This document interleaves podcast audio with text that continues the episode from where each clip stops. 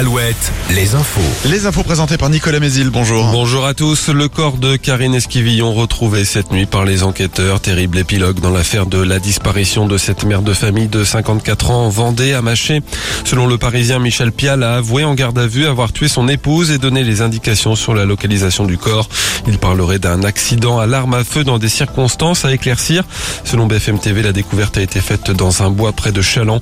Michel Pial devrait être déféré dans la matinée devant un juge d'instruction pour être mis en examen. Il pourrait être aussi placé en détention provisoire.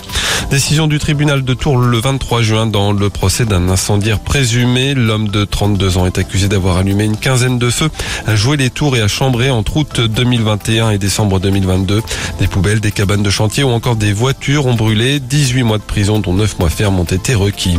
Sur la route, le pont du Bro qui relie la Vendée à la Charente-Maritime va rouvrir aujourd'hui à 18h. Sylvie Marcy, la présidente du conseil départemental de Charente-Maritime, a annoncé également d'autres travaux pour l'année prochaine et ce pour éviter les déboires que des milliers d'automobilistes et de riverains de la Sèvre niortaise viennent de vivre pendant près d'un mois.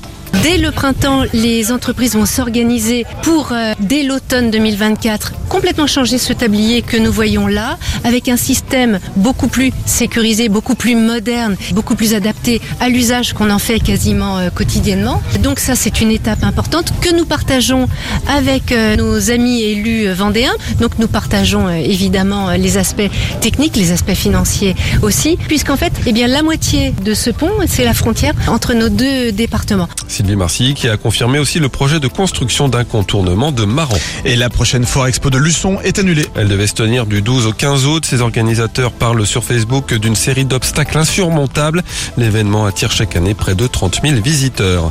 Dans l'actu sportive, le foot, suite des éliminatoires de l'Euro 2024, la France affronte Gibraltar ce soir à 20h45, match diffusé sur TF1. En basket, Monaco a remporté son premier titre dans l'élite en battant les Mets 92 hier. C'était le dernier match de Victor Wembanyama devant le public français. Il jouera en NBA la saison prochaine. Le temps après les orages localement violents hier en Anjou, retour euh, du soleil, mais avec des nuages bas, voire des brouillards ce matin sur euh, la Vendée et une partie du Maine-et-Loire. Le ciel vendéen qui devrait rester chargé dans l'après-midi avec quelques gouttes possibles. Les maxi entre 24 et 29 degrés. Alouette, Alouette, le 6-10 Le 6-10. de Nico et Julie.